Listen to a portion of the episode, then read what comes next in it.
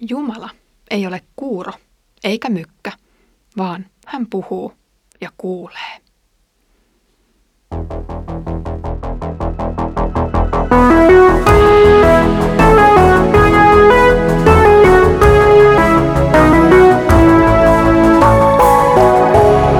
Kirjoitusten pauloissa. Tervetuloa Kirjoitusten pauloissa podcastin pariin. Olen Iida Halme kansanlähetysopistolta ja luen kanssasi Sakarian kirjaa. Edellisellä kerralla ratsastimme pitkin hiljaista myrttilaaksoa ihmetellen, missä kaikki maan asukkaat ovat. Tällä kerralla näemme, kuinka Jumalan rakkaus on palavaa Jerusalemia kohtaan, eikä se ole laimentunut pakkosiirronkaan aikana, vaan se tulee näkemään yltäkylläisen tulevaisuuden. Luen nyt ensimmäisen luvun jakeet 14-17. Enkeli, joka puhui kanssani, lausui minulle, julista ja sano, näin sanoo Herra Sebaot. Minä rakastan palavasti Jerusalemia, minä puolustan Sionia, mutta minä vihaan kansoja, jotka kerskuvat olevansa turvassa. Kun minä hetkeksi vihastuin omalle kansalleni, nuo kansat tekivät sen kärsimyksen raskaaksi. Sen tähden Herra sanoo, minä käännyn jälleen Jerusalemin puoleen ja armahdan sitä. Minun temppelini rakennetaan sinne, sanoo Herra Sebaot. Mittanuora pingotetaan Jerusalemin yli, koko kaupunki rakennetaan uudelleen. Julista edelleen. Näin sanoo Herra Sebaot. Vielä tulee minun kaupungeissani vallitsemaan yltäkylläisyys. Vielä minä annan Sionille lohdotuksen. Vielä minä valitsen Jerusalemin omaksi kaupungikseni. Nyt on Jumalan aika käydä selittämään edellä esitettyä näkyä. Se koostuu kolmesta historian vaiheesta. Koko Israelin kohtalo riippuu ennen kaikkea Herrasta. Kaikki nämä traagiset tapahtumat, joita on eletty todeksi, tapahtuivat Herran sallimina. Sitten edellisen kerran ihmeellinen hiljaisuus ikään kuin kuuluukin suunnitelmaan. Kaikki, niin hyvä kuin paha, tulee Jumalan kädestä, tai paremminkin hänen sallimanaan.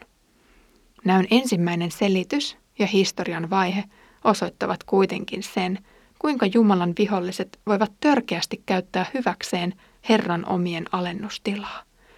Kun vihollinen on nähnyt Jumalan ikään kuin kääntäneen kasvonsa tai ainakin suojeluksensa omiensa yltä pois, se hyökkää kimppuun kuin korppikotka. Kansojen ylimielisyys ja oma voipaisuus vihastuttavat Jumalan. Hän ei myöskään hyväksy sitä, että pakanat ovat tehneet Israelin kärsimyksen raskaaksi. Jumalan silmissä pienempikin kärsimys riittäisi Israelille, mutta nämä riistävät niin paljon kuin vain voivat. Huomaa, että Jumalan viha omaisuus kansansa ja pakanoita kohtaan on sävyltään erilaista.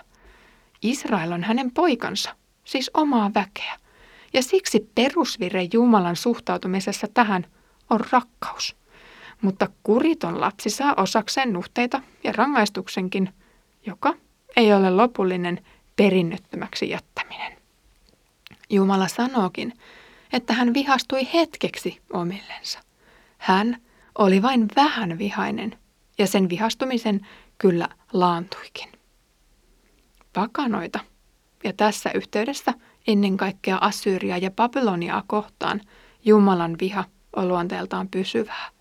Hän sanookin tässä, minä vihaan.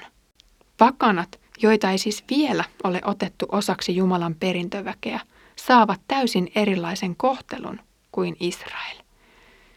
Vihastuminen Israelia kohtaan meni siis ohi ja oli aika siirtyä historiassa ja kerronnassa eteenpäin.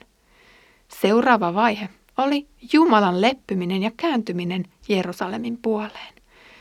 Kuten äskeiset ratsut huomasivat, maa oli vielä tyhjä sen asukkaista, mutta nyt Herra julistaa, että pian siellä rakennetaan.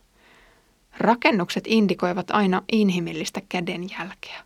Rakentaminen ei ole mitä tahansa nikkarointia tässä yhteydessä, vaan tarkasti suunniteltua, mitattua ja puntaroitua. Jumala on nimittäin päättänyt, että hänen temppelinsä voidaan nyt rakentaa uudelleen. Mittanauha, josta Herra tässä puhuu, esiintyy myös muissa profeetoissa ja se kuvastaa uudelleen rakentamista palautumista. Vielä syvempi teemaan perehtyminen on itseäni viisaammille opettanut, että teema nivoutuu itse asiassa pidempivaiheiseen kehityskulkuun. Mittanauhan tai luotilangan asettaminenhan on rakentamisen yksi ensimmäisistä vaiheista. Silloin kun pähkäillään, mihin ja miten päin rakennus voitaisiin tehdä. Temppelin uudelleen rakentaminen kuvastaa nyt alkavaa uutta toisen temppelin aikakautta. Tämä olisi myös se temppeli, jonka alueelle Messias vauva kerran tuotaisiin. Jumalan armo ja elämän palauttaminen laajenee seuraavassa jakeessa vielä Jerusalemin ulkopuolelle. Puhutaan kaupungeista ja niiden uudelleen rakentamisesta monikossa.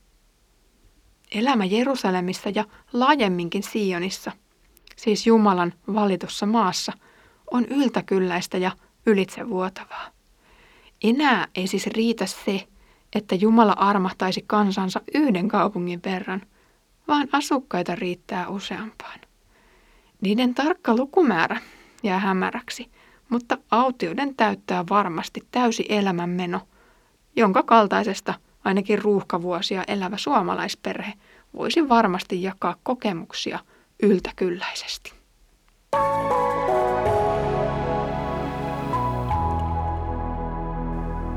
Jumalan suunnitelma etenee varmasti. Se on kuin juna, joka kulkee raiteillaan siihen suuntaan, johon se on kerran lähtenyt. Tai niin kuin porrastreeniä tekevä hahmo, joka astelee rappurapulta määrätietoisesti kohti päämääränsä.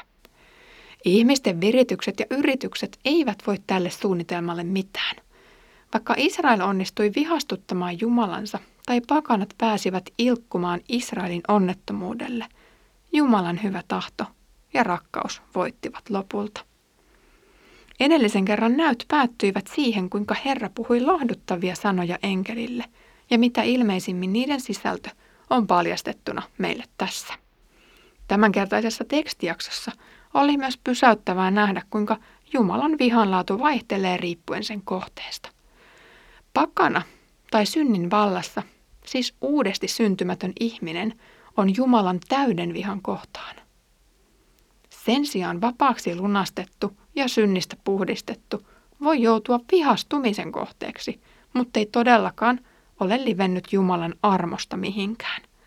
Kun Jeesus syntyi tähän maailmaan, hän oli Jumalan silmäterä ja synnistä puhtaana täyden rakkauden kohde. Ristillä Jeesus suostui siihen, että isä siirsi häneen koko maailman synnin ja teki oman poikansa synniksi. Siinä Jumalan viha leimahti kertakaikkisella jylinällä ja hän joutui hylkäämään oman poikansa. On vaikea kuvitella, että joku maallinen vanhempi kokisi lastaan kohtaan niin kovaa vihaa. Niin kovaa vihaa, että erottaisi hänet perheestä ja perinnöstä. Vaikka kai sitäkin aatteellisista syistä joskus taitaa tapahtua. Voisi kuvitella, että jossain syvällä pinnan alla isän ja äidin rakkaus säilyisi. Jumalan viha Jeesusta kohtaan oli luonteeltaan ehdotonta ja pysyvää. Mutta kun synti oli Jeesuksen kuolemassa sovitettu, syttyi uusi elämä ja uusi rakkaus ylösnousemuksessa. Niinpä Jeesus sai taas olla isänsä rakas poika ja viedä esikoisena ison joukon perinnönjakoon taivaaseen juhlimaan. Kiitos kun olit tällä kerralla kuulolla podcastissa. Näemme yltäkylläisen elämän näkymiä ja tulevaisuuden Jerusalemia. Ensi kerralla pääsemme näkemään sarvia, jotka tullaan murskaamaan. Niiden merkitys jääköön nyt meitä hiukan kiusaamaan ja kaivelemaan ja palataan siihen sitten seuraavassa jaksossa. Mutta nyt Herramme Jeesuksen Kristuksen armo, Isän Jumalan rakkaus ja Pyhän Hengen osallisuus olkoon meidän kaikkien kanssa.